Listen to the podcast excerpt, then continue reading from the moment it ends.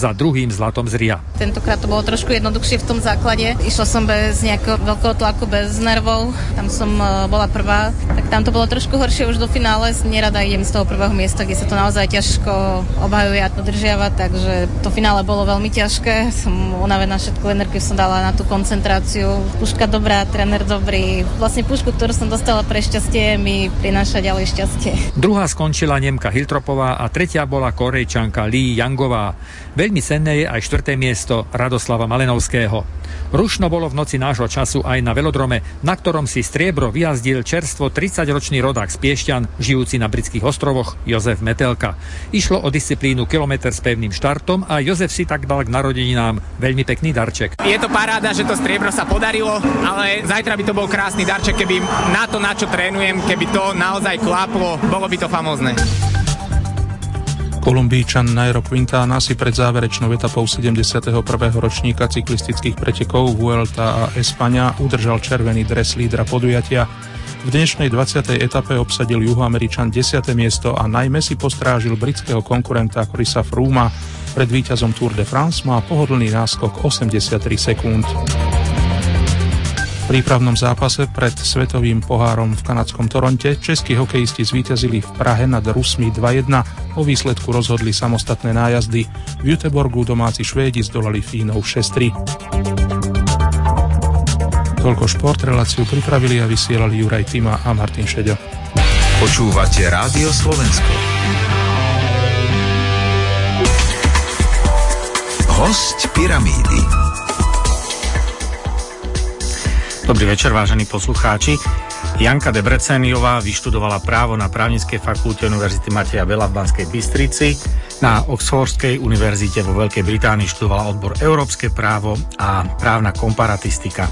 Práve ona bude mojim dnešným hosťom dnes večer. Dobrý večer, Janka.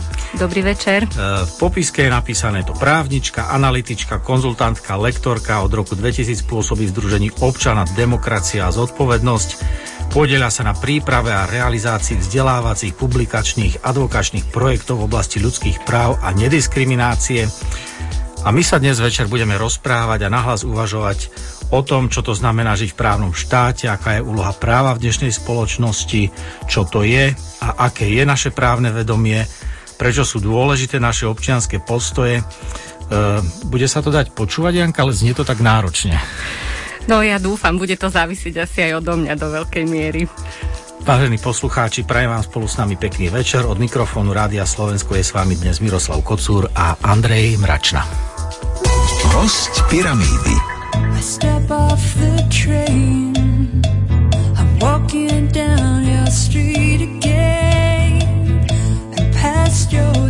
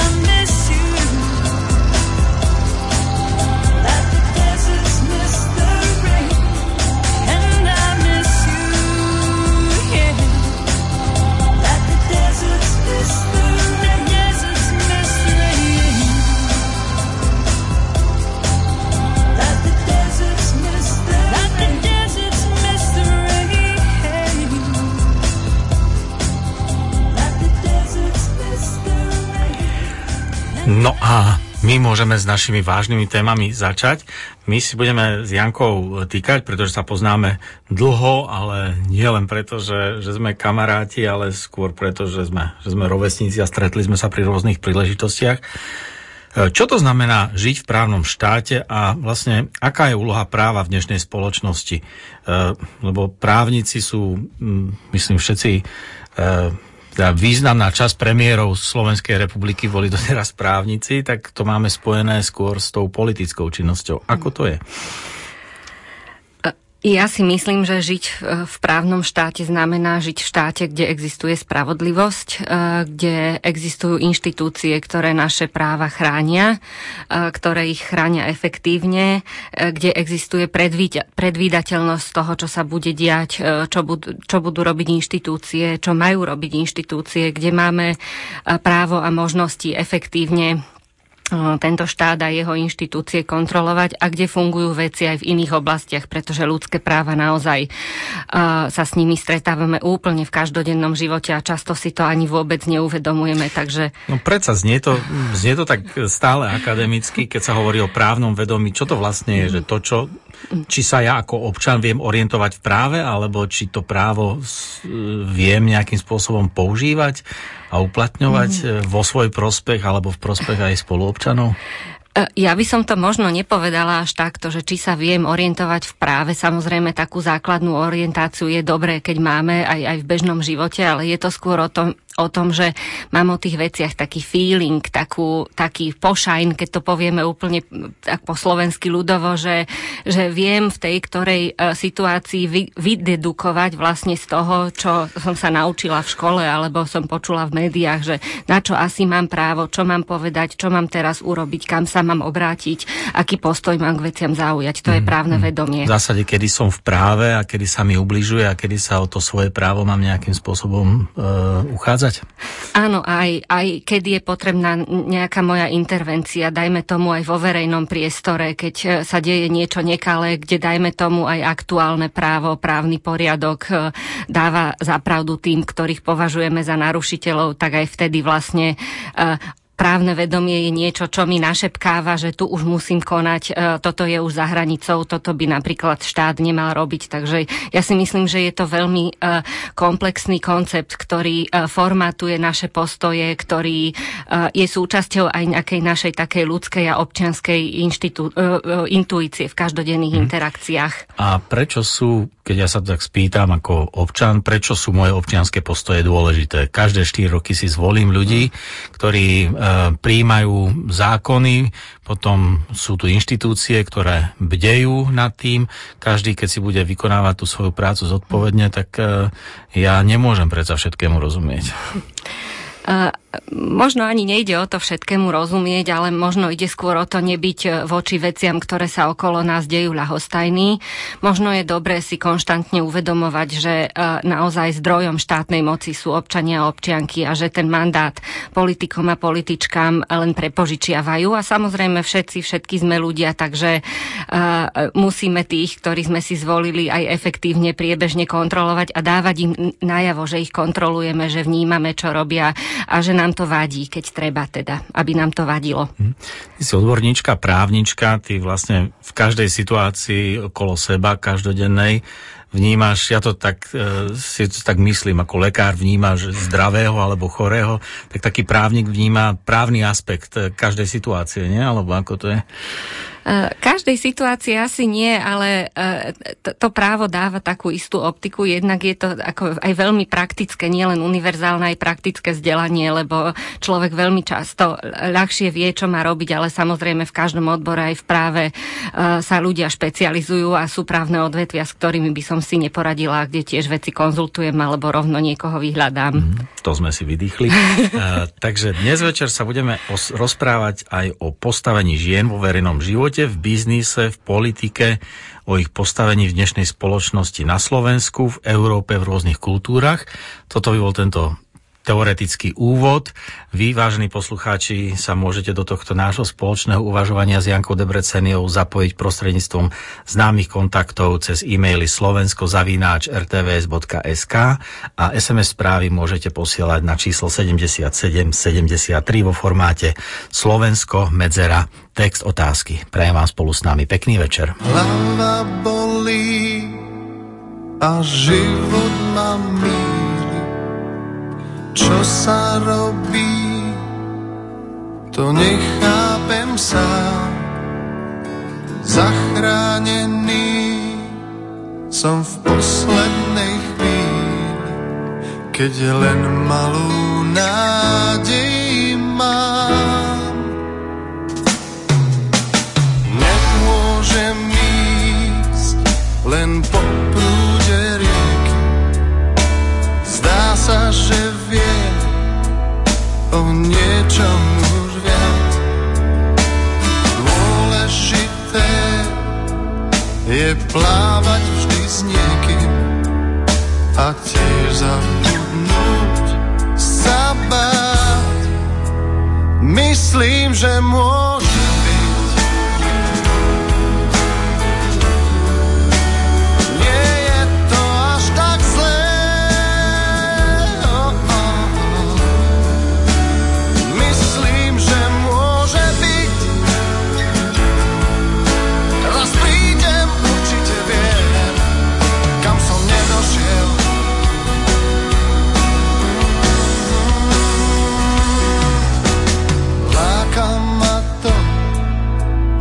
Čo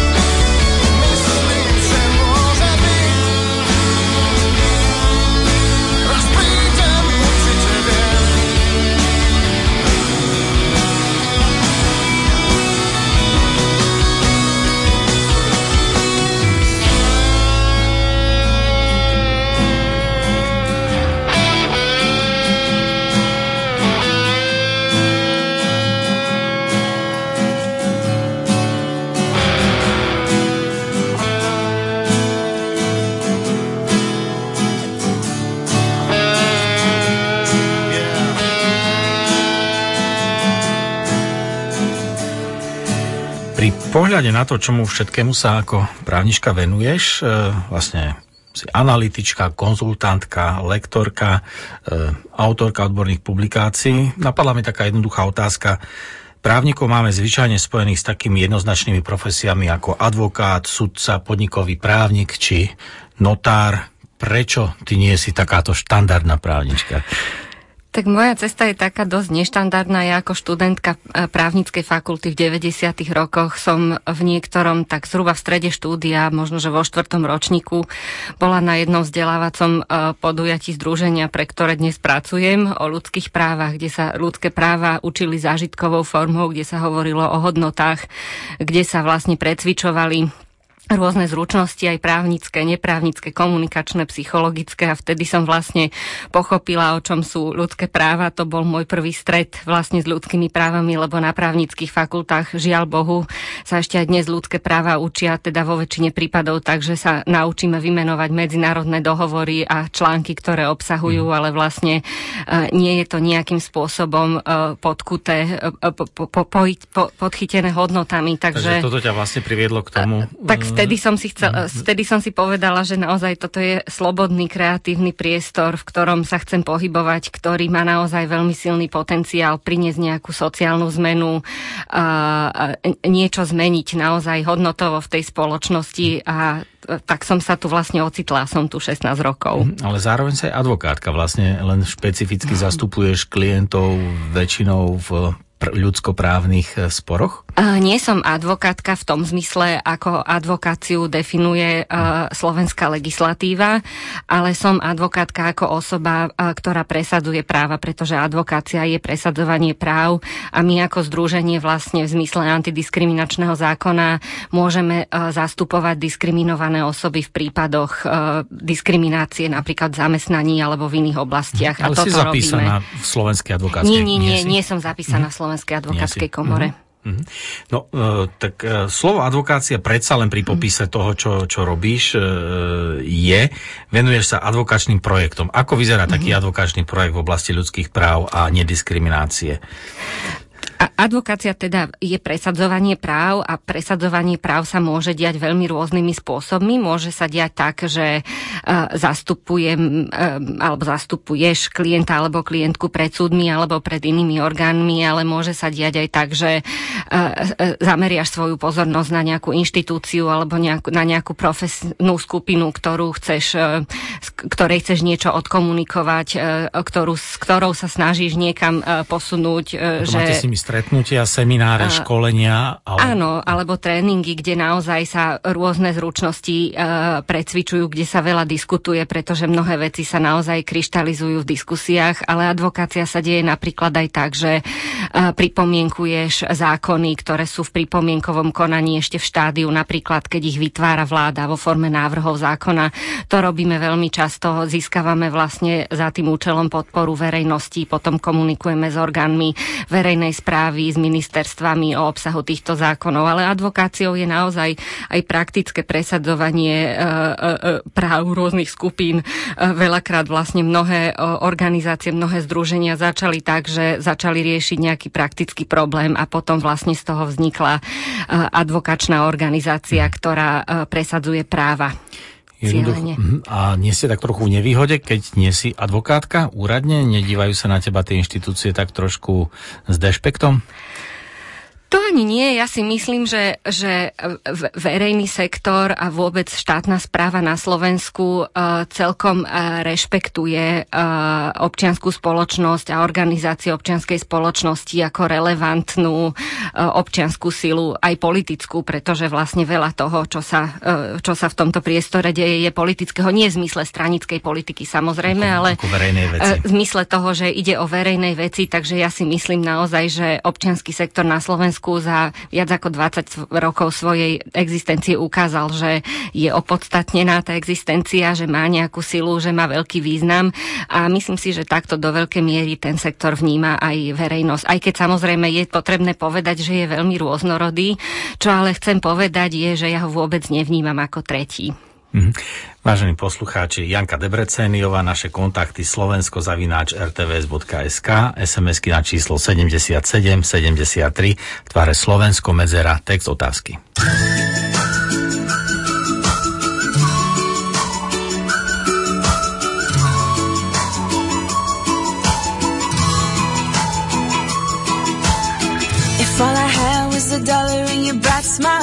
Smile, a dollar more than I would need to get by. Cause I'm a billionaire if you count every sunrise. We can buy your side and every good night. If all you had was the way that I love you, we'd have more honey than the honeybees in June. I'll keep you laughing, keep you smiling, keep your dreams true.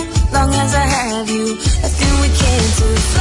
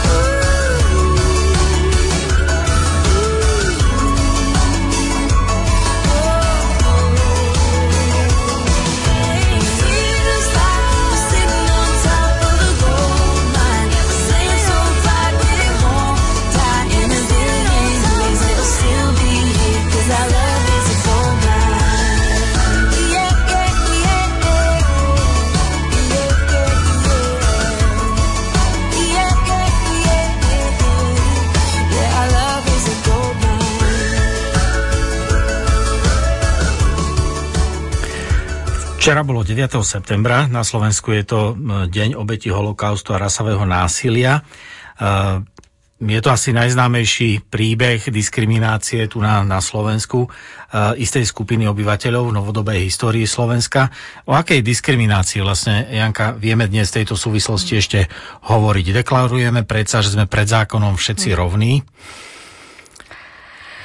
Ja by som možno začala tým, čo je diskriminácia. Diskriminácia je veľmi zjednodušene povedané znevýhodňovanie určitej osoby alebo skupiny v rôznych oblastiach života, teda vo vzťahu k rôznym právam. Ako Proti, protizákonné znevýhodňovanie. a, No, to je práve tá otázka, pretože naše zákony tiež neobsahujú všetko, čo napríklad v zmysle medzinárodných dohovorov OSN napríklad, ktoré majú prednosť e, pred našimi zákonmi a, a sa za diskrimináciu považuje.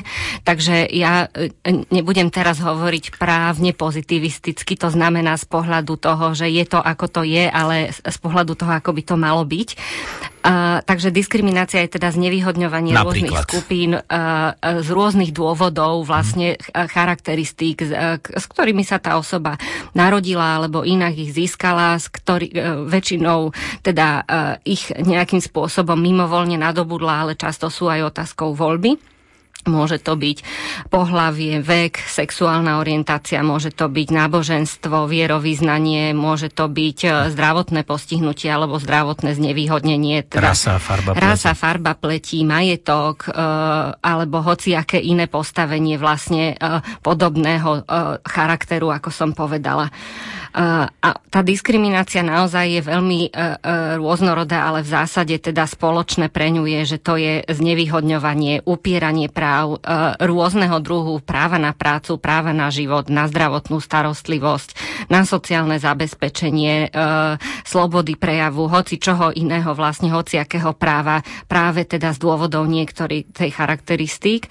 Môže sa diať diskriminácia aj tak, že legislatíva vlastne neuznáva nejaké, nejaké právo nejakej skupine.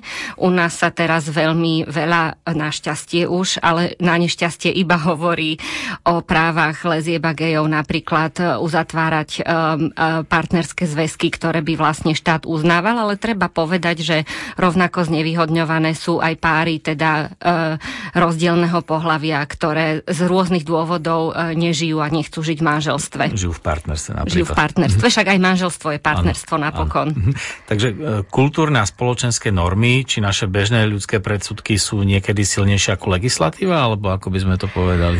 Áno, ja by som dokonca povedala, že uh, veľmi často sú oveľa silnejšie ako legislatíva. U nás to súvisí aj s tým, že napríklad antidiskriminačná legislatíva, uh, antidiskriminačný zákon, uh, hoci teda v ústave máme zakotvené právo na rovnosť od čias vzniku teda ústavy a Slovenskej republiky, ale antidiskriminačný zákon bol prijatý až v roku 2004 a tiež len ako reakcia na to, že Slovensko vstupovalo do Európskej únie a muselo ho prijať. E, takže on bol svojím spôsobom, keď to poviem s nácazkou, importovaný a nebolo to na prvý krát, čo bol prijatý. Takže V tejto súvislosti by som sa spýtal, že či je možné vlastne legislatívou a jej dôsledným uplatňovaním pôsobiť na odburovanie spoločenských stereotypov, lebo bude sa niekto zo strachu pred zákonom, pred zákonom správať e, zodpovednejšie a tolerantnejšie voči tým, do ktorých to teraz diskriminoval?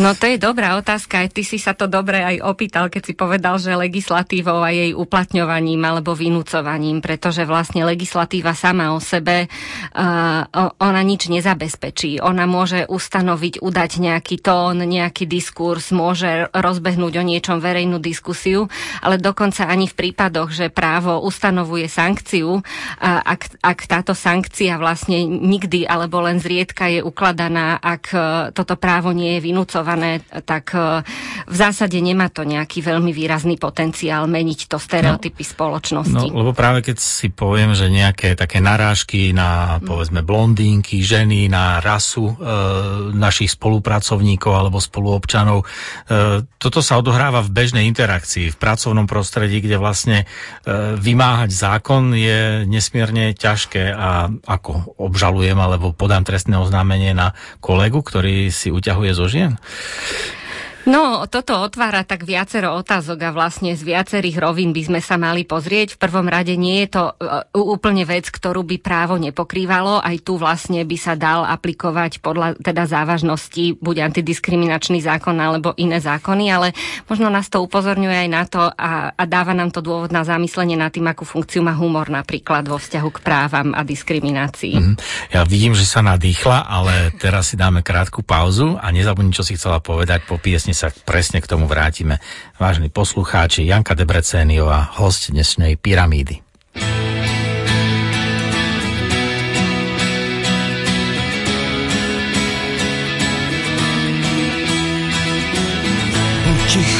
Nechaj sa viesť, spolu dotkneme sa hviezd. Ja viem, že znie to jak gíč, ak chceš už nepoviem nič. Len šepkaj, daj sa uniesť, nesiem ti jednu z tých hviezd. Nie, ja už nepoviem nič, láska je nádherný kýč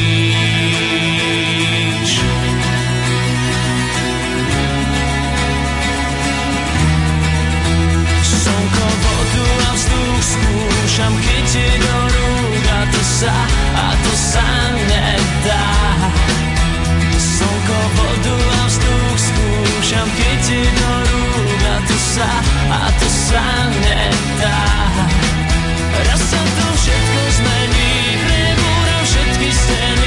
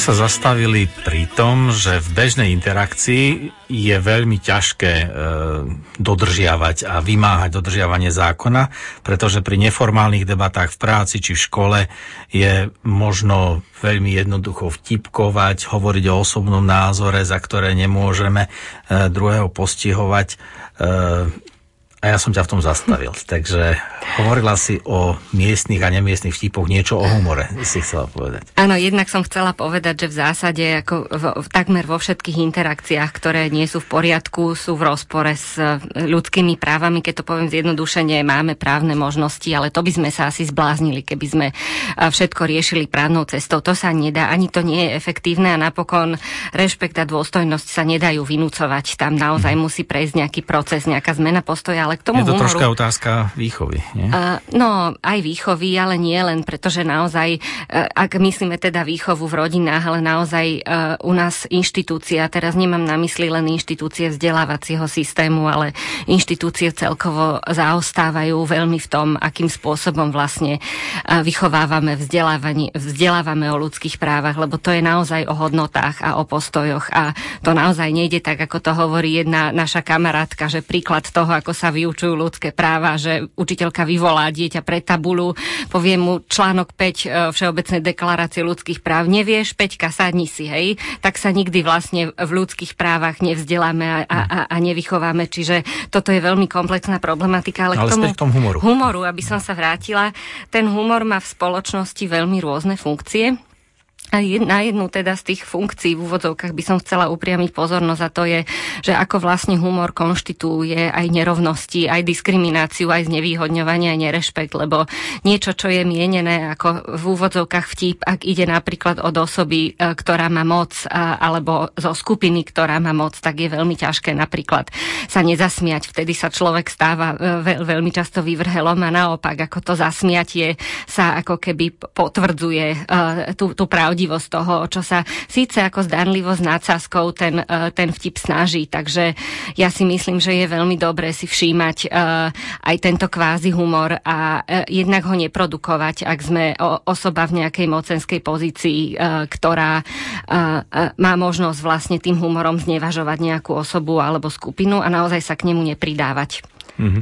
Alebo nerozpráva také vtipy ďalej minimálne, áno, keď sa človek teda musí zasmiať v úvodzovkách. E, My sme trochu naznačili, že kultúrne a spoločenské zvyklosti e, tvoria základ e, pre stretnutia v bežnom živote. Zároveň máme pocit a niekedy aj istotu, e, odôvodnenú istotu, že štát alebo tí, ktorí sú v tom mocenskom postavení, učitelia, e, zodpovední ľudia, e, nemajú dostatočné ambície tieto zvyklosti spochybňovať, hej, to je o tom humore napríklad, a rovnako ani vynúcovať existujúce právne normy. Čo potom taký človek má robiť, ktorý je vnímavý na tieto veci a ho to ruší?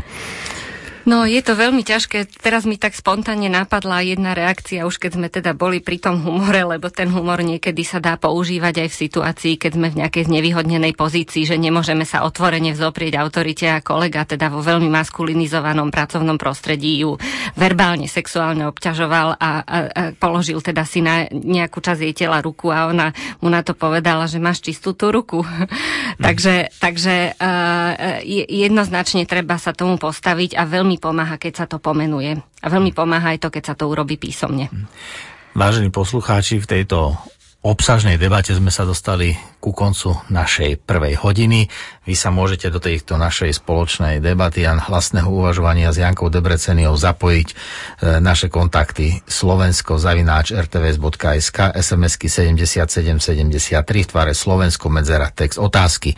My sa s vami znovu spojíme po hudbe a po správach o 23. hodine. Prajem vám ešte spolu s nami pekný večer.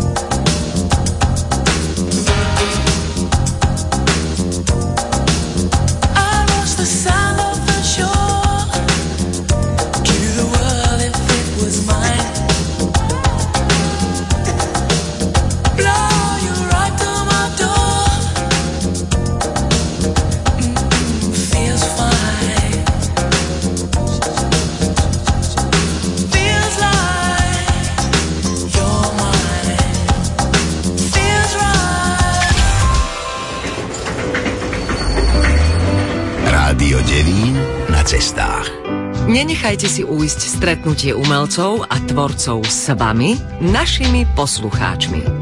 Rádio Devín 15. septembra zavíta do Košíc. Tešia sa na vás Kveta Stražanová, Jozef Stražan, Hanna Rodová Kolbašská, Dana Košická a hudobní hostia AMC Trio a Kvazars Ensemble. Vstup na podujatie je voľný. Rádio Devín na cestách. 15. septembra o 19.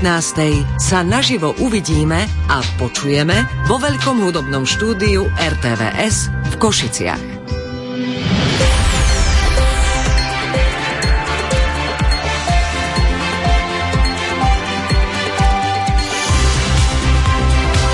Bolo 23 hodín.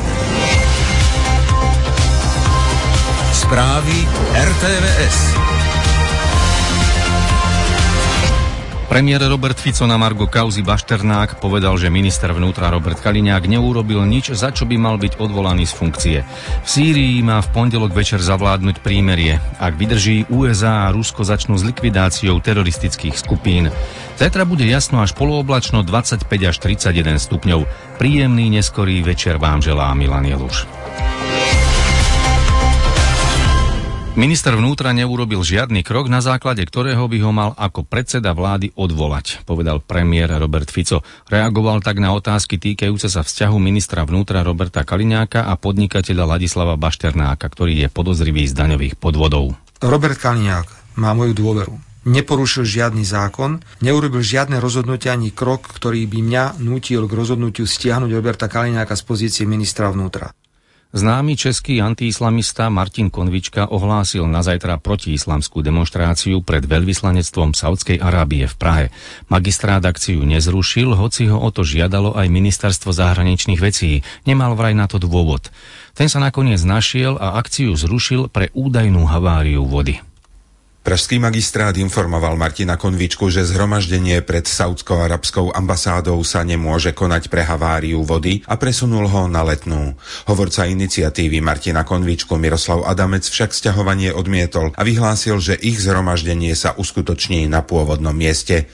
Iniciatíva uvažuje aj o trestnom oznámení za zneužitie právomocí verejného činiteľa.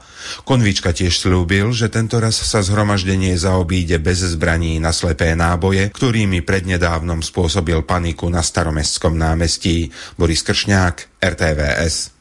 Európska únia privítala dohodu o prímeri v Sýrii, ktorú oznámilo Rusko a Spojené štáty americké. Šéfka eurodiplomácie Federica Mogheriniova zároveň vyzvala OSN, aby pripravila plán rokovaní o politickej zmene v Sýrii. Súčasťou rusko-americkej dohody je celosírske prímerie, ktoré začne platiť v pondelok po západe slnka. Ďalej lepší prísun humanitárnej pomoci a spoločné útoky proti zakázaným militantným islamistickým skupinám. Ministerstvo zahraničných vecí USA pred zajtrajším výročím útokov z 11. septembra 2001 upozorňuje Američanov na teroristické hrozby vo svete a vyzýva ich, aby dbali na svoju osobnú bezpečnosť.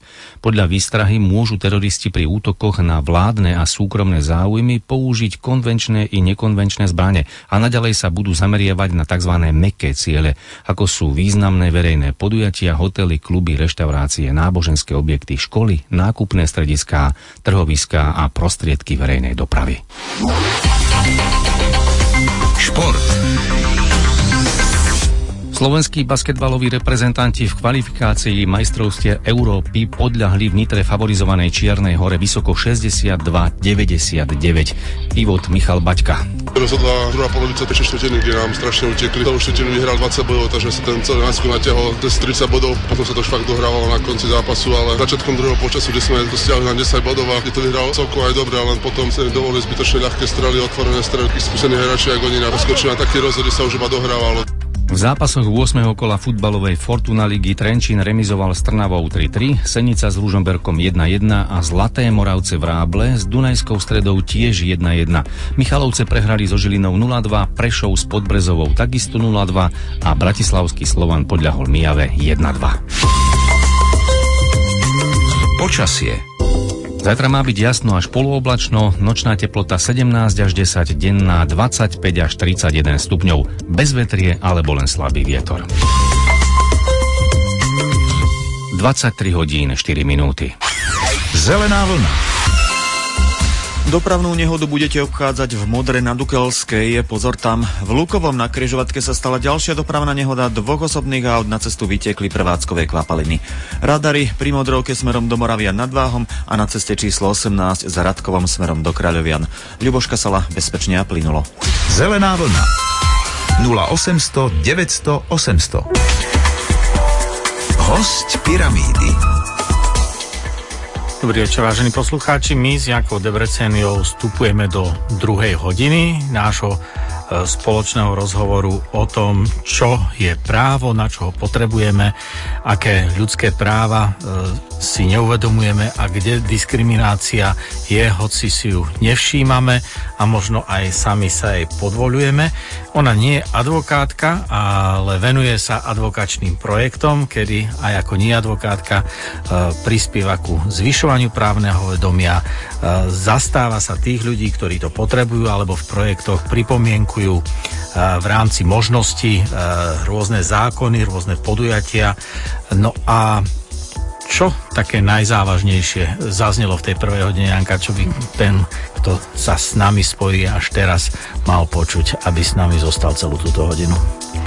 No, ja si myslím, že taká najzásadnejšia informácia je, že každý človek má právo na rešpekt a na ľudskú dôstojnosť a na rešpektujúce zaobchádzanie a že e, ten sa nedá nanútiť iba zákonmi. Keď máme zákony, to je začiatok a potom s tým musíme ďalej pracovať na všetkých úrovniach. Musí s tým pracovať štát, ale musíme s tým pracovať my ako občianky a občania, lebo tiež máme zodpovednosť za to, ako to v tom štáte vyzerá.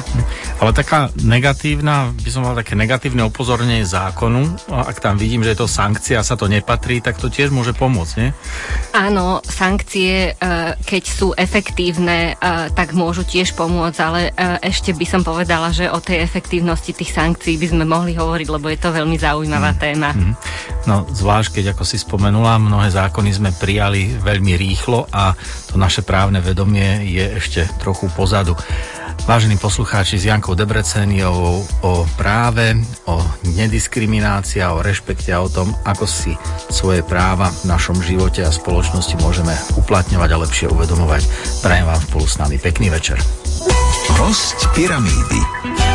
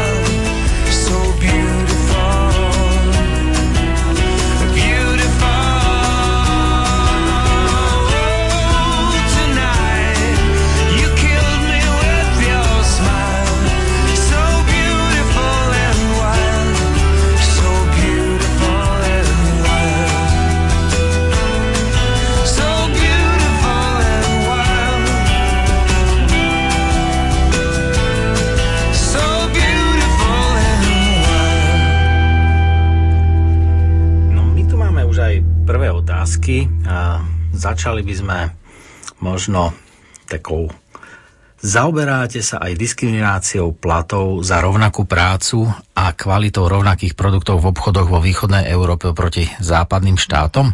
Poslúchač Pavol.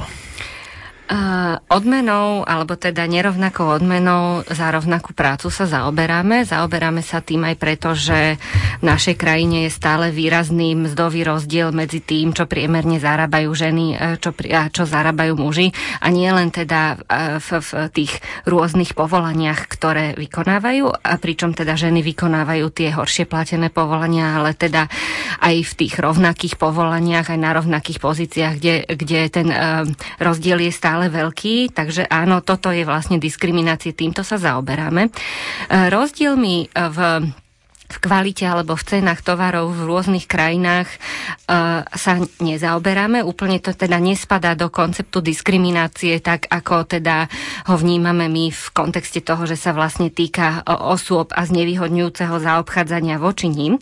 Ale táto otázka je zaujímavá, pretože ona jednak ako ilustruje to, že uh, v našej spoločnosti ľudia často majú uh, za diskrimináciu považovať niečo, čo sa im nepáči, alebo akékoľvek znevýhodňovanie, alebo čokoľvek čokoľvek, čo oni považujú za znevýhodňovanie, ich znevýhodňovanie.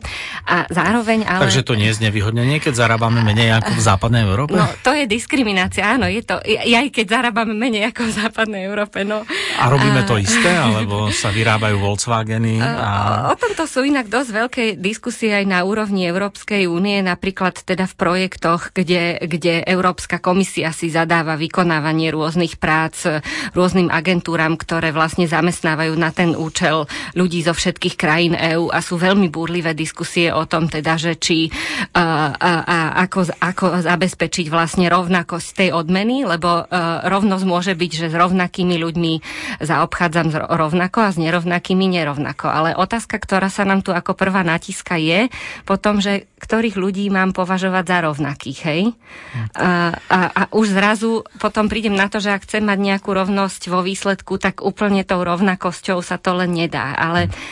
Hej, no tu asi ide o to, že tie isté produkty, povedzme mm-hmm. značky aut, ktoré sa vyrábajú v rôznych častiach sveta, ale keď to je hm, tá istá Európska únia, hej, a povedzme krajina ako Nemecko a Slovensko, tak e, ale zrejme e, nemáme na toto odpoveď. E, možno, že z iných oblastí práva by sme to mohli otvoriť, ale čo som tu chcela povedať, nadviazať na to teda, že ľudia často majú tendenciu, aj výskumy to ukazujú, za diskrimináciu považovať akúkoľvek krivdu, keď to zjednoduším.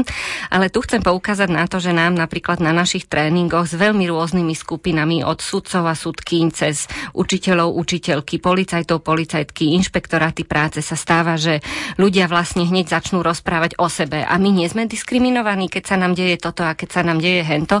A my sme vlastne si to dlho nevedeli vysvetliť, že prečo vlastne oni, keď majú zabezpečovať e, práva iných skupín a sú za to platení, riešia seba a potom sme pochopili, že vlastne ľudia, ktorí majú na starosti zabezpečovanie práv nejakých ľudí alebo skupín a nemajú naplnené svoje vlastné potreby, pracujú napríklad vo frustrujúcich prostrediach, tak veľmi často vlastne nedokážu efektívne potom hájiť a zabezpečovať práva iných. Takže, takže a ty... záver? Prišli ste na niečo potom?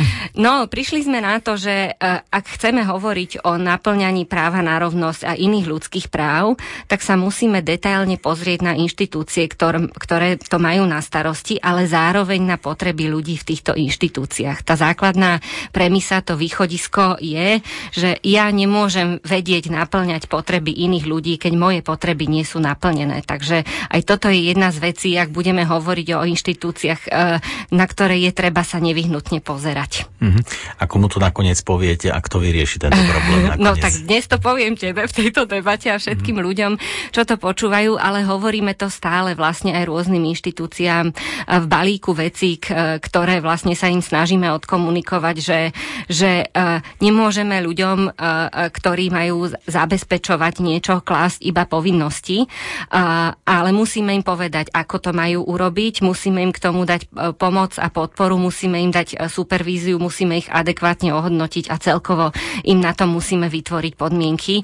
A je dobré sa vlastne na to pozrieť nie vždy len cez tú optiku kritiky, ale aj cez tú optiku toho, toho, že na to, aby veci reálne fungovali, tak niekto ich tak reálne musí nastaviť a musí sa o to reálne starať a snažiť. Takže vlastne takto nevedomé niektoré inštitúcie prehlbujú ten pocit e, nejakej krivdy, diskriminácie, nespravodlivosti, e, v ktorom tí ľudia pracujú a nevedia účinne pomáhať iným. Áno, lebo potom riešia seba a neriešia to, čo majú riešiť a samozrejme, že môžeme diskutovať o tom, že my môžeme si to samozrejme povedať tak zjednodušene, že veď sa dobrovoľne ten človek rozhodol, to je tiež jeden náš z takých kliš, už kliše, hej, čo počúvame, veď sa dobrovoľne rozhodol, že to chce robiť, tak to má robiť, je za to zaplatený, ale, ale to nestačí. My sa naozaj musíme pozerať pod povrch tých vecí, ak chceme, aby fungovali a musíme sa reálne snažiť vlastne vyhmatnúť, čo je ten problém. Napríklad v súvislosti so zdravotnými sestrami v minulosti, čo bolo, alebo nejaké... Nie len v minulosti, ale aj v súčasnosti, súčasnosti. lebo keďže išli na to slušne, tak vlastne potom pred ústavným súdom nepochodili, ale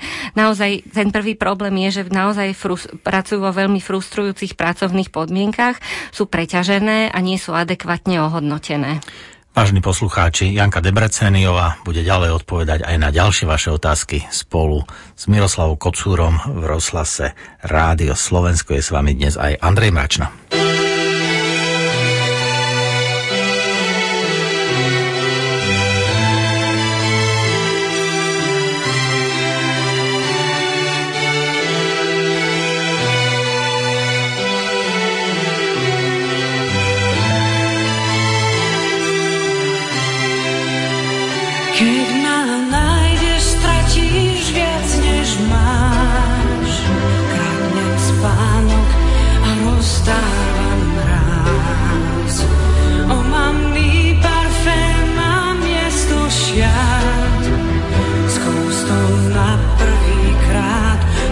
To hneď prvýkrát. Keď ma nájdeš, už vieš, čo si chcel. V srdciach búrku a prímerie tiel. Niečo odkráča po špičkách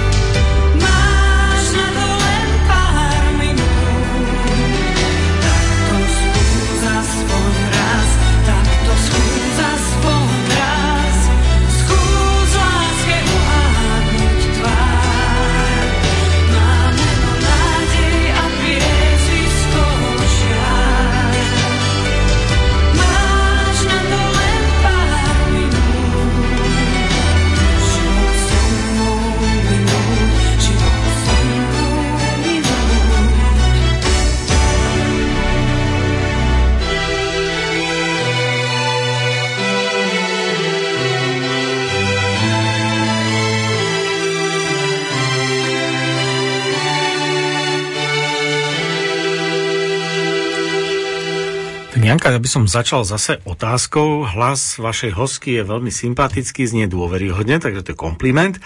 Určite by som sa jej zveril so svojimi právnickými problémami, keby som mal takú možnosť. No rád by som sa jej opýtal na jedno podľa mňa najzákladnejšie právo, právo na dôstojnú starobu. Aký je jej pohľad na naše centrá pre seniorov? Ďakujem a želám ešte pekný večer. Poslucháč Vlado. Ďakujem za otázku a aj za dôveru teda. A ja by som povedala, že toto je veľmi dobrá a veľmi komplexná otázka. A to právo na dôstojnú starobu celkovo e, v našej krajine, ale v mnohých iných nie je zabezpečené. Možno to súvisí s tým, že... Legislatívne alebo vôbec?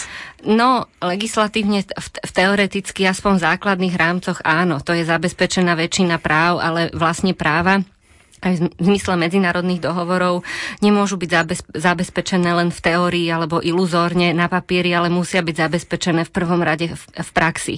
Zabezpečiť niečo na papieri je naozaj iba začiatok, ale to, čo musí potom následovať, je implementácia, teda dostávanie tých práv do života, dostávanie do praxe, čo si vyžaduje naozaj verejné politiky, inštitúcie, pripravených ľudí, sankcie v prípade porušenia a čo si vyžaduje najmä zdroje.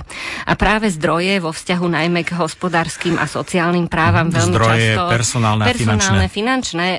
Vždy všetko si vyžaduje nejakú prácu, nejaké zariadenia, nejaké, ne, nejakú infraštruktúru a nič z tohto sa vlastne nedá urobiť len tak, bez zdrojov, bez ľudí, bez ľudí, ktorí sú kvalitní, ktorí sú pripravení.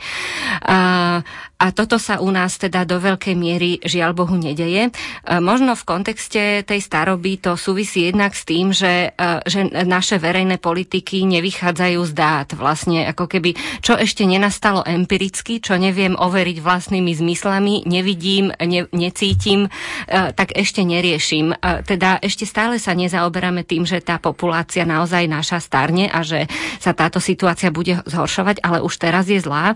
A tá druhá vec je, že a to súvisí vlastne s, s diskrimináciou správami celkovo, že že e, k mladým ľuďom, k deťom e, alebo ich problémy niekedy vieme riešiť, často nie, lebo mladí sme boli, mali sme boli, e, vieme si to predstaviť, ale starí a staré sme ešte neboli. Takže tiež je to možno, že otázka takej základnej empatie.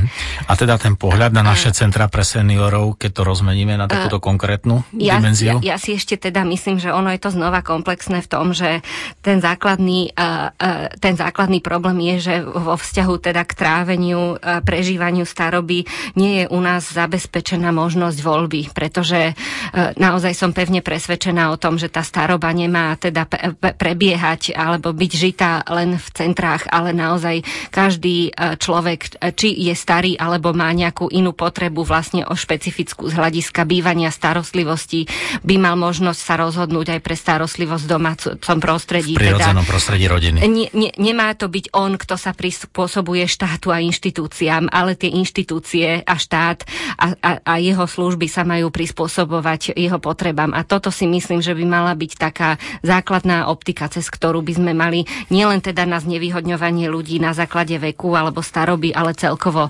na, na ľudí a ich potreby s rôznymi charakteristikami nazerať. Môže toto byť v budúcnosti jeden z vašich advokačných projektov? Môže to byť vo vašom portfóliu?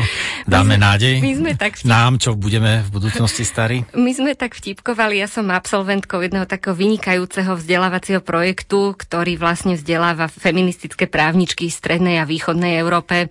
A medzinárodný, veľmi renomovaný inštitút a s jeho lektorkami už teda dámami naozaj vo vysokom veku sme vtipkovali, že raz nás vlastne všetky postihne to, to, to že budeme aktivistkami za práva starých ľudí. Mm. Jednak to vyjadruje, že je to možno celoživotný projekt, ale že, že, že raz nás to vlastne dobehne, pretože všetci a všetky roky budeme starí a staré. Dozriete do tejto dimenzie. No, je to dosť možné. Vážení poslucháči, Janka Debreceniova a naše uvažovanie o tom, ako sa v živote človeka právo a jeho e, ľudské potreby prostredníctvom práva môžu naplňať a naplňať stále lepšie. Miroslav Kocúr a Andrej Mračna, Rádio Slovensko. I've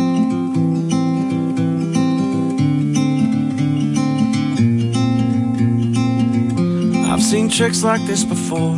I've been shaken to the core, and I got over it. I've been busted by the blues. They said you're crazy, but I knew I was crazy cause of you. We still go ahead, go head up to the bed, and all that's in my head is when I wake up to yawn, and then I stretch my arm. Did it do the charm? Hope you're still here when I wake up.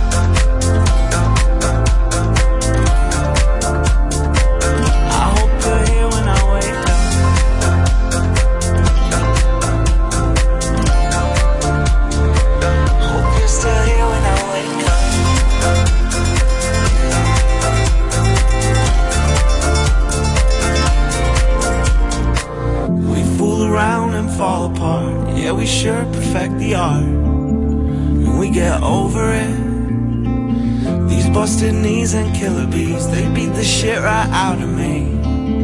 And I got over it.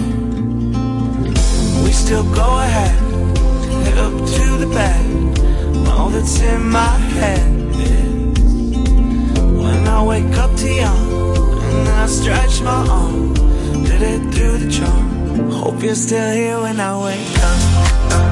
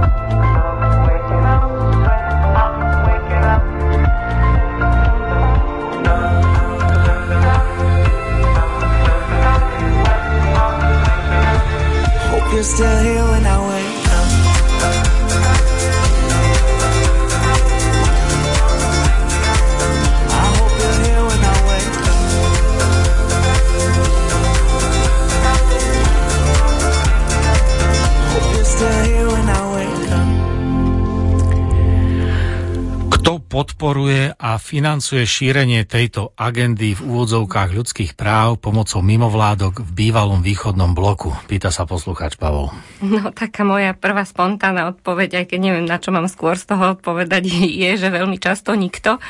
Takže e, potom sa um, uh, musí naozaj veľmi citlivo uh, zvážovať, že do čoho sa tá organizácia pustí, aj keď teda väčšinou uh, tým ľuďom, ktorí sú nastavení aktivisticky, to veľmi často nedá a robia tie veci teda uh, zo svojho vlastného presvedčenia.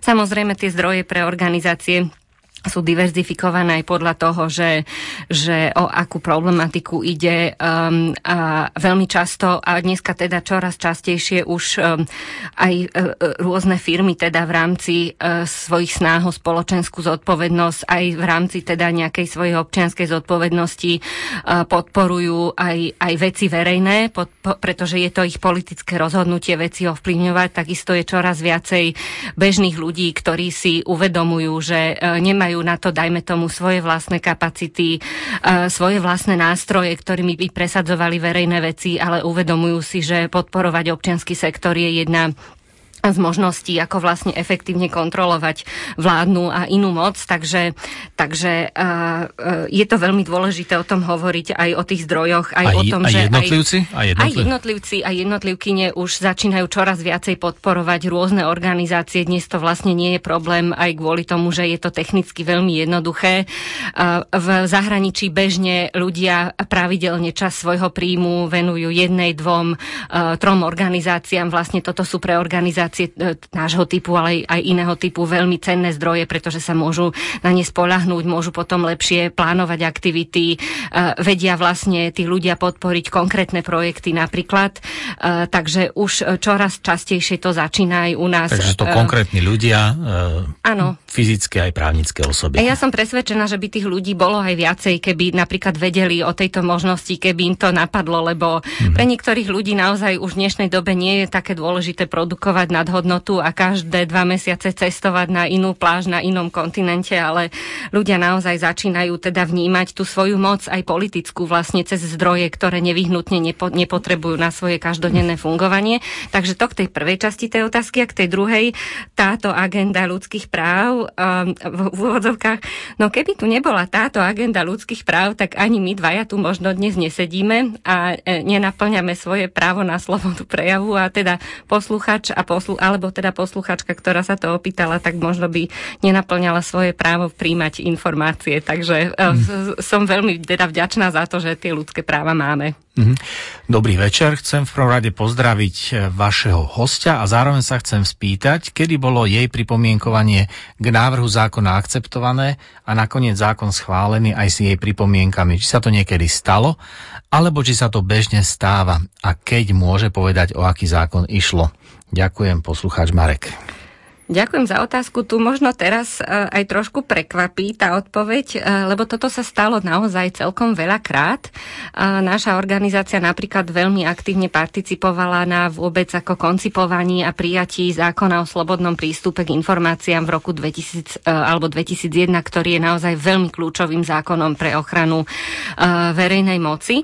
A potom teda druhým takým významným zákonom, ktorý sme nielen teda pripomienkovali, ale aj spolu vytvárali, bol bola veľká novela antidiskriminačného zákona v roku 2008, eh, kde dokonca by som teda chcela povedať, že, že vláda, vtedy ešte podpredseda vlády pre ľudské práva existoval, vytvoril naozaj medzirezortnú komisiu, kam prizval občianskú eh, spoločnosť a vo veľmi dobre riadenom, formatovanom eh, procese s, pracovnými skupinami, s priestorom pre tých ľudí na tom participovať sa vytvorila naozaj veľmi dobrá novela.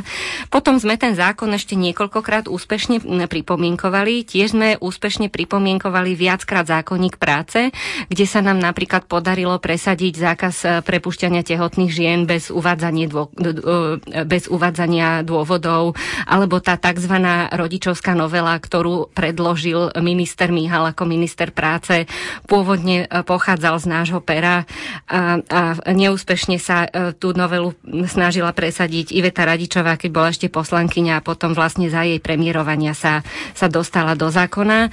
Čo sa nám dlhodobo nedarí, je zrušiť súdne poplatky v prípadoch um, v prípadoch diskriminácie, pretože toto naozaj vnímame a potvrdil to aj výbor OSN pre, ľudsk- pre práva žien, že je to veľmi výrazná bariéra pre domáhanie sa spravodlivosti v súdnych konaniach, keď sa diskriminácia udeje. Hm. Ja to mám ďalšiu otázku, ktorá je komplexná a nechám ťa premyslieť si odpoveď na ňu počas piesne. E, prosím, dobrý večer, prosím povedzte pár vied o práve na prácu, či reálne existuje, je len deklaratívne alebo aj reálne vymožiteľné udržateľné, ako ho ošetruje legislatívna a výkonná moc, kto je zodpovedný. Sú regióny, kde nie sú pracovné príležitosti, ľudia, ľudia sú na aktivačných prácach alebo pracujú ženy napríklad v západnej Európe. Nezamestnanosť následne je zdroj všakovakej diskriminácie. Po piesni e, dostaneme odpoveď. do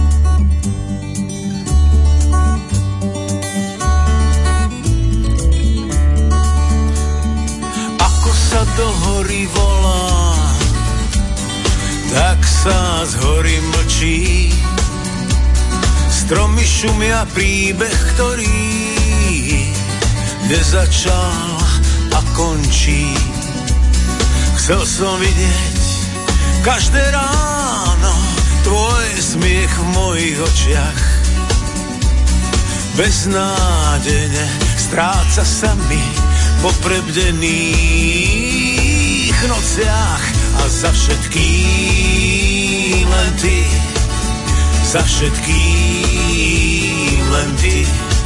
A za všetkým len ty. A za všetkým len ty.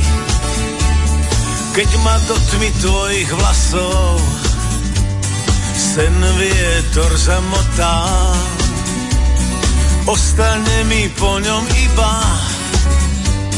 strapatá samota. Čím si bližšie, tým si ďalej vzorec našej lásky. Tak sa túlam väčšnou cestou bezcieľové pásky a za všetkým len ty, za všetkým len ty a za všetkým len ty a za všetkým len ty. Ako sa do hory volá, tak sa z hory mlčí.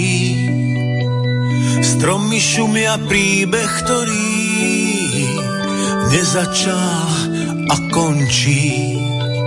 Chcel som vidieť každé ráno tvoj smiech v mojich očiach.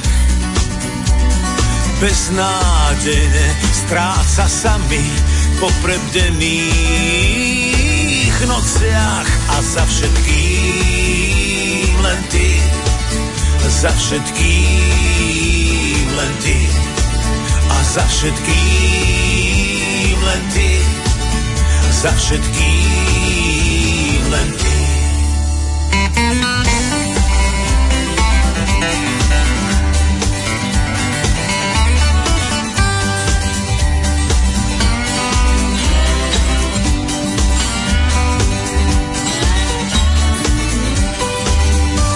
Všetkým len ty, a za všetkým len ty, a za všetkým len ty, a za všetkým len ty. Takže my sme si prečítali otázku, e, si premýšľala, len poviem, že nezamestnanosť ako možný zdroj všakovakej diskriminácia právo na prácu. Ja by som začala možno tým, že právo na prácu vlastne tak ako je interpretované neznamená právo pracovať, ale zároveň právo na prácu znamená to, že štát musí robiť všetko preto, aby ľudia eh, mohli si zarábať na živobytie prácou, aby mali vlastne dôstojný život, aby za túto prácu mali dôstojný príjem, ktorý im naozaj umožňuje teda eh, naplňať všetky ich eh, základné potreby, tak aby mohli naozaj žiť v dôstojnosti. Myslím si, že u nás toto právo naozaj naplňané nie je. Aj preto, že e, z toho štátu takým spôsobom unikajú obrovské zdroje, ktoré by sa dali využiť napríklad aj na, na potlačanie nezamestnanosti, že, že štát naozaj si nemyslím, že e, by využíval všetky prostriedky a zdroje, ktoré má e, na to, aby toto právo efektívne zabezpečoval. A úplne súhlasím s tým, že, že nezamestnanosť sama o sebe, ale je vlastne jednou z charakteristík alebo je- s jedným z jedným zo spúšťačov diskriminácie a veľmi často vlastne to produkuje ďalšiu sekundárnu diskrimináciu, keď ľudia nemajú zdroje, e, nemôžu cestovať napríklad na pracovné pohovory, nemôžu e, v dostatočnej miere napríklad príjmať informácie, nemajú prístup e, k technológiám, nemajú prístup taký ku knihám, nemajú naozaj prístup k svojim základným potrebám a úplne s tým súhlasím, že je to vlastne primárna alebo aj sekundárna príčina potom ďalšej diskriminácie. No a je z toho nejaká konštruktívna, kreatívna cesta von? Alebo sa vieme nad tým len takto zamyslieť a povedať, áno, je to tak. No áno, je to tak. A, a vlastne tí ľudia, ktorí sú už v tej znevýhodnenej pozícii a ktorí naozaj v každodennom živote riešia množstvo veľmi ťažkých prekážok, ktoré si my ani nevieme predstaviť, tak tam si myslím, že, že tá cesta z toho von vlastne len na báze tej iniciatívy toho jednotlivého človeka je ťažká, obzvlášť ak ešte vlastne e, je ten status nezamestnanosti spre, sprevádzaný aj inými znevýhodňujúcimi charakteristikami, ako napríklad ženské pohlavie, rómska etnicita, zdravotné postihnutie, tak tam naozaj sa ako keby rôzne uh, charakteristiky uh, a identity kombinujú a tam je to veľmi ťažké a bez, bez aktívneho konania uh, štátu a jeho inštitúcií to naozaj nejde. Mhm. Viete takým ľuďom vy napríklad pomôcť, alebo mali ste takéto prípady? My nezabezpečujeme taký bežný právny servis alebo taký bežný sociálny servis. Nie sme teda ako organizácia, ktorá by fungovala grassrootovo, to znamená v nejakej komunite, v každodennom styku vlastne s ľuďmi z tejto komunity. E, Obracajú sa na nás veľmi často ľudia so, so svojimi problémami tohto typu a kde vieme, tak tam poskytneme stručnú konzultáciu, ale to, na čo sa my zameriavame, je volá sa to strategická litigácia, je to vlastne strategické vyberanie si súdnych sporov, ktoré nejakým spôsobom môžu buď rozvíriť verejnú diskusiu, alebo posunúť niekam vnímanie nejakého problému, alebo to, ako o ňom rozhodova- rozhodujú súdy, ako súdy na určitý právny problém nahliadajú, ako ho interpretujú. Mm-hmm. Takže my si naozaj aj preto, ak sa mám vrátiť k tej predchádzajúcej otázke s tými zdrojmi, aj preto, že tých zdrojov je veľmi mm. málo a že veľa tých vecí robíme, e, tak povediac vo vlastnej režii a, a z vlastných aj osobných zdrojov, tak e, si starostlivo musíme vyberať, inak to nejde, že čomu sa budeme strategicky venovať. Mm-hmm. Ty sa vo svojej práci zameriavaš konkrétne napríklad aj na diskrimináciu žien pri zamestnávaní, kde to mm-hmm. možno trochu súvisí. Zastupuješ ich v mene združenia, pre ktoré pracuješ pred súdmi a snažíš sa aj o pozitívne zmeny, ako si povedala, v rámci tej strategickej litigácie. Ako to konkrétne vyzerá? Mení sa tým niečo? Máš z toho dobrý pocit? Alebo aj dáta, ktoré potvrdzujú, že je to naozaj úspešné? Uh, musím povedať, že veľmi veľa žien sa na nás obracia, ktoré uh, sú rôznymi spôsobmi diskriminované v zamestnaní. Veľmi často sú to ženy, ktoré uh, si ľudovo povedané nenechajú brnkať po nose, ktoré sú veľmi schopné, ktoré sú veľmi vzdelané, veľmi múdre, uh, ktorým je jasné to, že to, čo sa im deje, je znevýhodňovanie, často teda aj veľmi otvorene sexistické. A veľmi často sú tieto ženy znevýhodňované práve vo fáze, keď sa nejakým spôsobom rozhodnú realizovať svoje právo na materstvo, teda buď keď otehotnejú, alebo keď majú malé deti. Toto sa naozaj obzvlášť teda po odnení ekonomickej krízy naozaj deje ako na bežiacom páse. V našej spoločnosti e, potieranie reprodukčných práv alebo aj realizácia reprodukčných práv ako takých je naozaj masívnym spúšťačom diskriminácie mm. žien v zamestnaní. To rep- takou ľudskou rečou, neprávnickou reprodukčné právo je vlastne... Práva týkajúce sa vlastne mama, rozhodovania akože, sa... že žena ide na materskú dovolenku. Nie len, alebo má je to, také, dieťa. je to Mhm. taký širší koncept, je to vlastne právo rozhodovať sa o počte a čase narodenia svojich detí, takže sem napríklad spadajú prostriedky, dostupnosť prostriedkov na plánovanie rodičovstva. Naozaj, aby sa tá žena mohla rozhodnúť, tak teraz som na to pripravená, teraz som sa rozhodla mať deti, tak teraz ich chce mať, alebo naopak, teraz e, si nemôžem dovoliť mať dieťa a teraz ho nechcem mať, ale naozaj teda je tu veľmi úzke prepojenie medzi obmedzovaním alebo porušovaním reprodukčných práv žien a medzi porušovaním ich práv na trhu práce. Vážení poslucháči, naše kontakty slovensko zavináč rtvs.sk a SMS-ky na číslo 7773 v tvare Slovensko medzera text otázky. S Jankou Debreceniovou nás čakajú ešte posledné dva vstupy. Prajem vám spolu s nami ešte pekný večer. Ooh,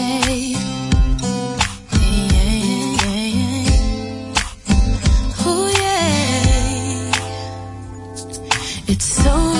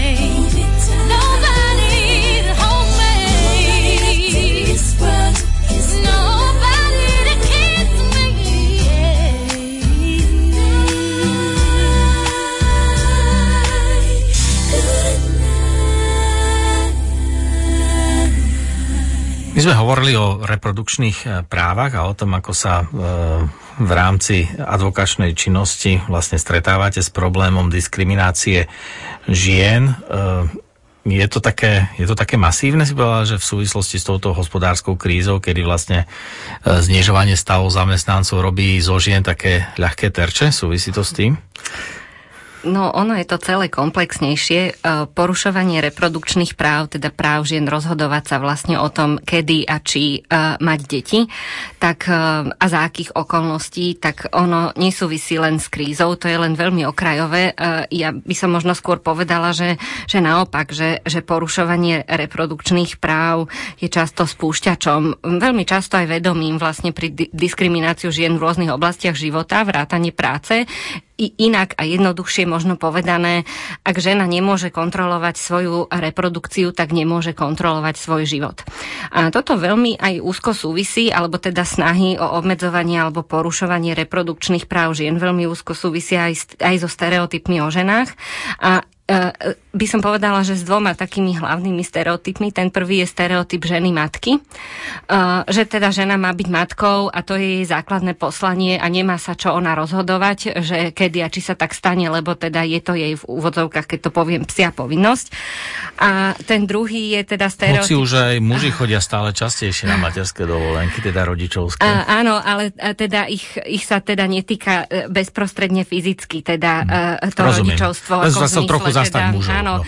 áno, samozrejme, ale to je v tom celom veľmi dôležitá otázka, pretože uh, naozaj uh, to rozhodovanie o tom, či sa stať matkou, závisí aj od týchto socioekonomických faktorov, aj od toho, že tá žena teda do veľkej miery aj v dôsledku nastavenia politík uh, sociálnych. Áno, či tá spoločnosť je, nastavená to tak, sama... aby aj muž mohol. No, žiaľ Bohu, nie. Už sú krajiny, kde napríklad um, uh, otcovská dovolenka je samostatný nárok uh, toho otca ako muža, ako otca dieťaťa, ktorý je popri vlastne e, e, jeho partnerke mu uhradzaný zo sociálneho poistenia alebo teda z iných e, dávok, z iných zdrojov toho štátu. A to je znova veľmi dôležité, pretože dokonca môžeme si položiť aj tú otázku, že prečo sa materské prepláca iba jednému rodičovi, keď rodičia vlastne toho dieťaťa sú dvaja, hej, prečo, to je tiež politická otázka, prečo každý z tých rodičov vlastne nemá mať samostatné nezávislé právo vlastne, keď sa mu to dieťa narodí, zotrvať s tým, lebo to potom predurčuje mnoho ďalších vecí. To potom napríklad predurčuje rodičovské kompetencie, del, delbu práce, hej, ak na, na jednom tom rodičovi alebo tom partnerovi je to bremeno toho utiahnutia celej tej situácie ekonomicky a teda práca od nevidím do nevidím, tak potom veľmi logicky niekto ďalší a teda väčšinou tá žena, keďže za, zarába menej, musí vykonávať tú reprodukciu, teda v podobe neplatenej práce potom. Mm, takže, takže to sú jeden stereotyp žena Takže, ako matka? E, žena ako matka a ten druhý stereotyp je žena ako osoba, ktorá nie je spôsobila sa sama rozhodovať. E, teda inými slovami, všetci naokolo vedia, čo je pre tú ženu najlepšie, čo má e, ona urobiť, či už keď nechce neotehotnie, alebo, alebo keď sa chce veľmi skoro vrátiť po, po, po tom, čo dieťa porodí do práce, alebo naopak, keď sa nechce veľmi skoro vrátiť, tak všetci na ňu teda, všetci vedia, čo je pre ňu dobre. Takže ja si myslím, že kombinácia týchto mm, dvoch stereotypov o ženách, o tom, že si vôbec ako niektorí ľudia myslia, že majú právo proste kontrolovať iných ľudí v tom zmysle, že majú právo o nich rozhodovať z rôznych pozícií, pretože to rozhodovanie, ten nátlak sa deje e, v takej širšej spoločnosti, v komunitách napríklad, e, e, hrajú tam rolu náboženské vplyvy alebo iné sociálne vplyvy, ale potom tí ďalší rozhodovači sú napríklad poskytovateľia zdravotnej starostlivosti alebo aj štát v tom, ako nastavuje politiku politiky, či uhradza napríklad antikoncepciu z verejného zdravotného poistenia, čo je e, bežná vec vo svete a čo Slovensku niekoľkokrát teda veľmi dôrazne vytýka výbor OSN pre práva žien, e,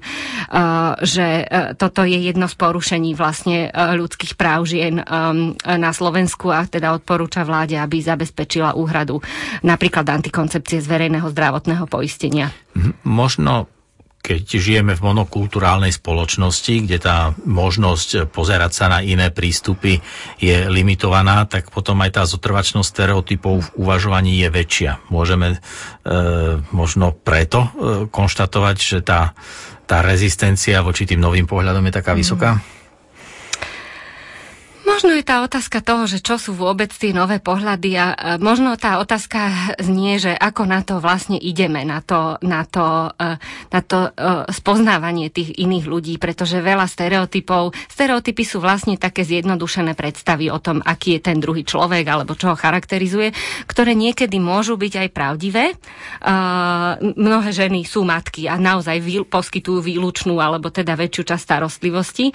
Stereotypy sú aj dôležité pre nás v mnohom, lebo ako keby nám ukazujú cestu. I sú to také zjednodušené návody, ako konať. Dávajú istotu a stabilitu Dávajú istotu a stabilitu, ale zase na druhej strane nie sú v poriadku tam, kde človeka škatulkujú, manévrujú a nanúcujú do niečoho, čo ten človek nie je, alebo nechce byť, alebo nechce robiť. Hm. By som to takto postavil. E, sudcovia, verejní činitelia, učitelia, manažéri, tí nadriadení v práci, či už mužov alebo žien, sú vlastne produktom spoločnosti, v ktorej vyrastali, takže oni nepadajú z neba, v ktorej vyrástli, v ktorej pôsobia, kde aj tá platná legislatíva, ktorá sa tu dlhé roky kultivovala a nedá sa to len tak jednoducho preskočiť. Mm. Vy ste spomínali, že v roku 2004 sme prijali ten antidiskriminačný zákon, ale my sme to neprežili, hej, bolo to príliš krátko potom. E, možno táto snaha o nediskrimináciu je potom niečo príliš rýchle cudzorodé. Nie je to aj tým?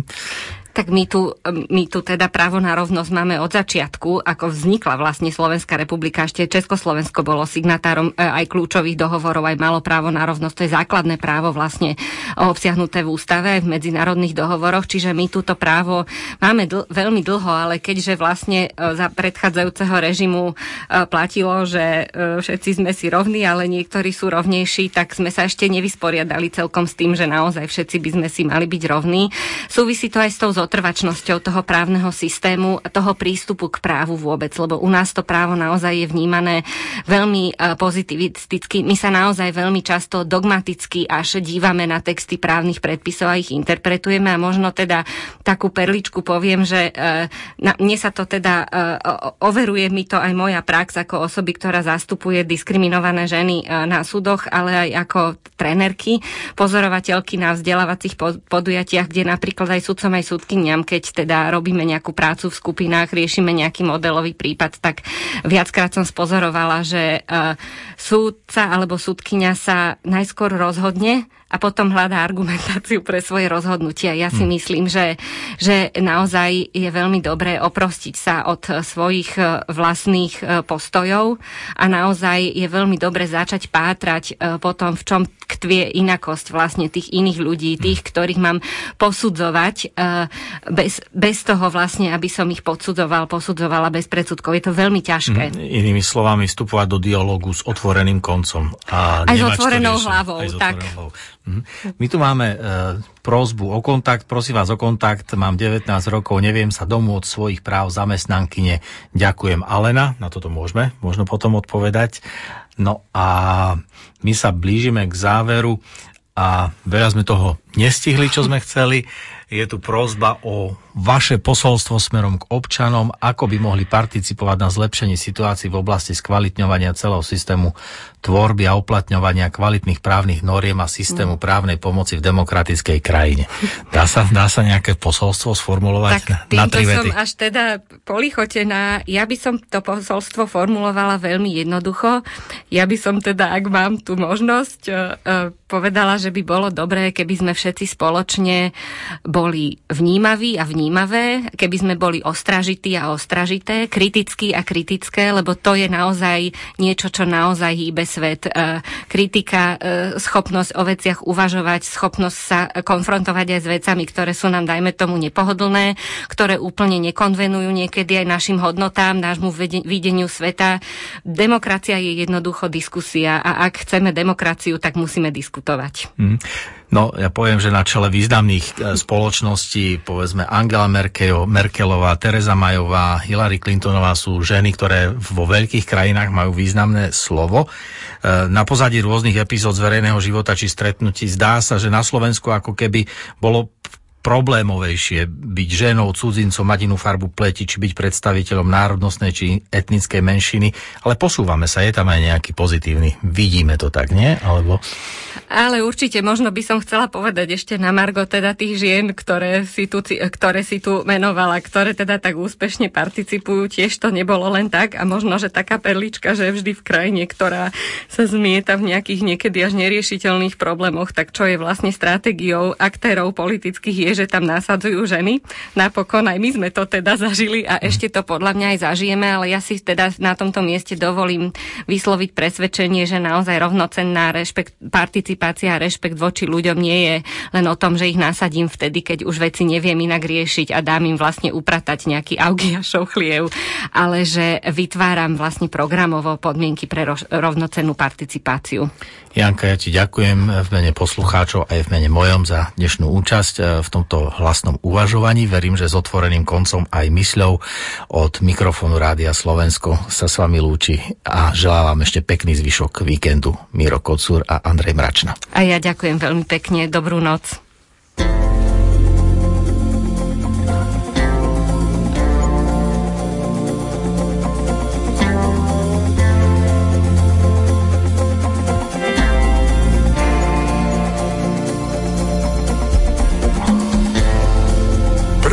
V novém bytě. Co se ti asi zdálo? První noc v novém bytě. Svírala z křížek z mědi. Až mě to polekalo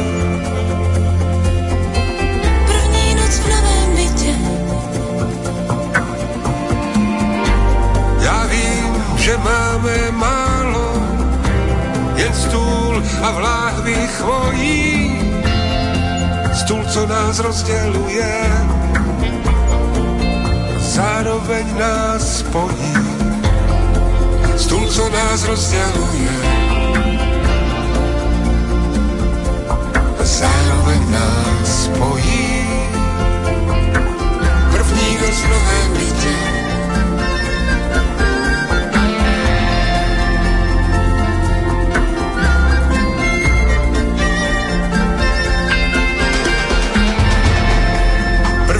noc v novém bytě, první noc v novém bytě, jak mince ošoupaná. První noc v novém bytě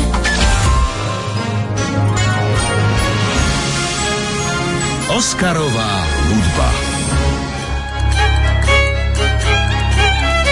Správne si naladiť husle zaberie dosť času. Správne naladené nástroje mali hudobníci vo filme Krvavé husle. Hudbu skladateľa Johna Coriliana zahrali majstrovsky. Aj vďaka huslistom získala dráma Oscara za najlepšiu hudbu. O nej vám v nedeľu po 13. porozpráva Lukáš Mano. Rozhlas a televízia